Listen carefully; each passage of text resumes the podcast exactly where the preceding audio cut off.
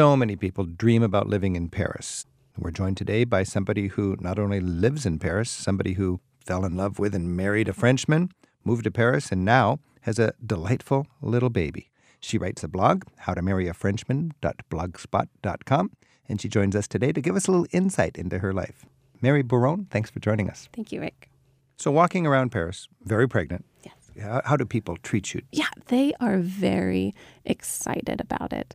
The French, love families, love babies, and love to see young women making more of them. I was exiting my bakery one day and had an older gentleman come up to me, and he took my hand in his, and he told me he thought I looked beautiful, and then he thanked me for making a new French citizen. Really? Yes. So there's that sort of almost patriotism about bringing another child into the French realm. Thank you for bringing us another taxpayer, I think. Wow. Yeah. And how old is your baby now? She is 15 months. Colette. Colette. Oh, nice. You wrote in your blog, by the way, your blog is so interesting, howtomarryafrenchman.blogspot.com. You wrote about a room full of Gemini. Yes. Now, Paris is very popular to have babies, so there are a lot of young families in Paris. There's a lot of services, but there's so many babies that you really have got to get your organization down. For example, when you want to give birth in a specific hospital, you really have to apply right away.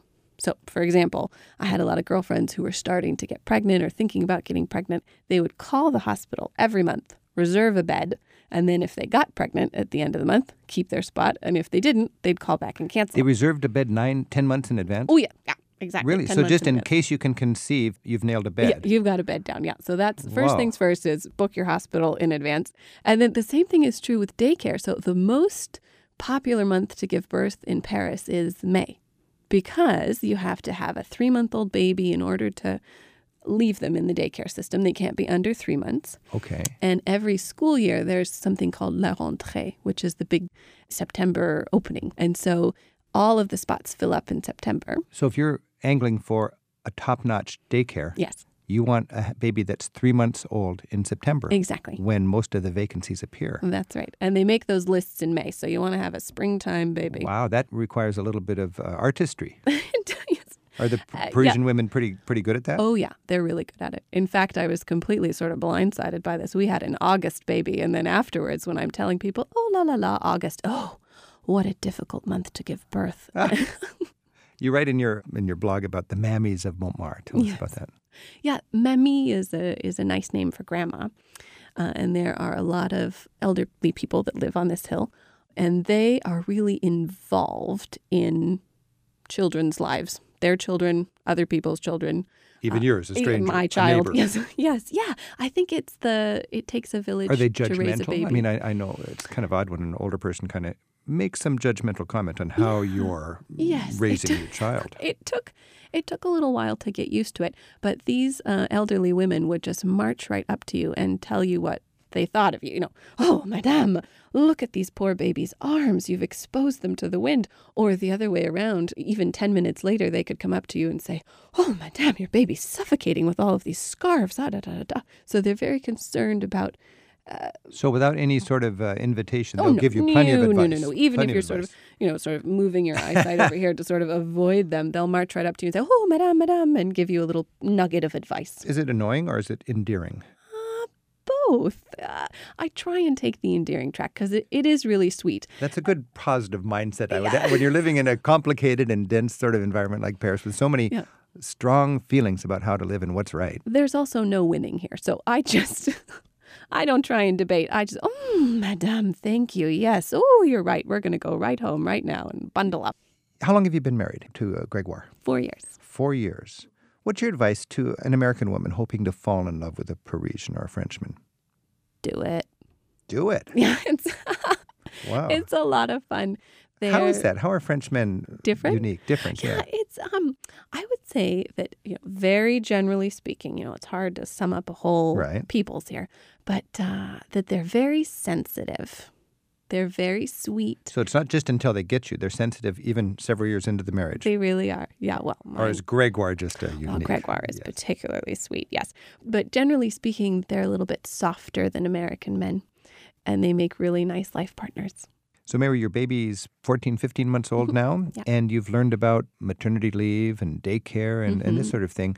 How does that work for a French person compared to what we would expect in the United States? Yeah, it's actually pretty different. And since this is my first baby, I didn't realize sort of all the differences until I was starting to describe this to my mother and my girlfriends and all of this. And they just, some of the things they couldn't believe. For example, maternity leave starts a month before your due date. Okay. So where here, you know, I know that I had friends that would bring their hospital bag and store it under their cubicle in case they had to rush off. Breaks. Yeah, right to work. and then they'd have a few weeks at home, of course, just like, you know, and then they'd come back. Where there, it starts early. So that last month before you're even due, you're already at home, you're fluffing the toys in the nursery, you're getting things ready. And you're getting paid leave at this time. You are, yeah. That's when the paid leave starts, yes. And then once your baby is born, so you have a month before, and then you have sort of, depending on the contract exactly, you've got between 2 and 3 months afterwards. Okay. And then you go back to work. Does your place of employment accommodate your new needs now as a young mother? They do. So there's two kinds of contracts you can have in France. You can have a CDD, which is a determined amount of time, or you can have a CDI, which is for an indefinite amount of time. So if you've got an indefinite amount of time contract, which is essentially you'd have to, you know, steal out of the cash machine to get fired. You've got a job for life almost. You've got a lot more flexible benefits. So after that 3-month period, let's say, and you're ready to come back to work, you could come back 4 days a week instead of 5. You could also choose to take a year of unpaid leave, and they'd have to keep a job available for you. Not necessarily the same position, but same level of pay, same level of responsibility. So your employment would not be threatened if you chose to take a year off to be with your child. That's exactly right. Right. And then you would get back into the system, and then you could get pregnant again and just sort of keep on going. So it's a really amazing amount of flexibility if you have one of these contracts of indeterminable length. I know in Scandinavia they have paternity leave also. In France, what's the approach to dads? Yeah, dads get a couple of weeks as well. It's not as generous as the leave for the mom, but they get a couple of weeks to be at home for sure. And is it use it or lose it? Yeah, I don't know anyone that hasn't used it. I can't imagine why you wouldn't.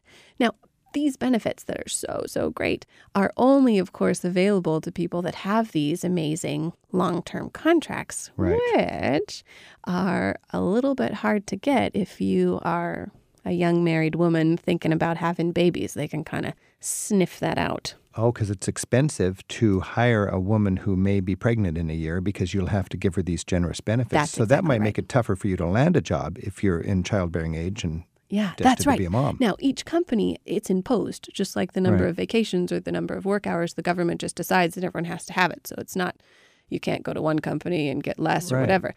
But they're hesitant about hiring you. With the economic challenges in Europe now, and in France is having to look hard at their, you know, entitlements and so on. Sure. Do you feel like these things are going to be changing, or do you feel like the French are committed to this? I think they're really committed to this. Yeah. They'll find a way to. They'll find other things, getting rid of fiscal niches, and there's plenty of stuff to cut there. But I think they're really committed to families and kids.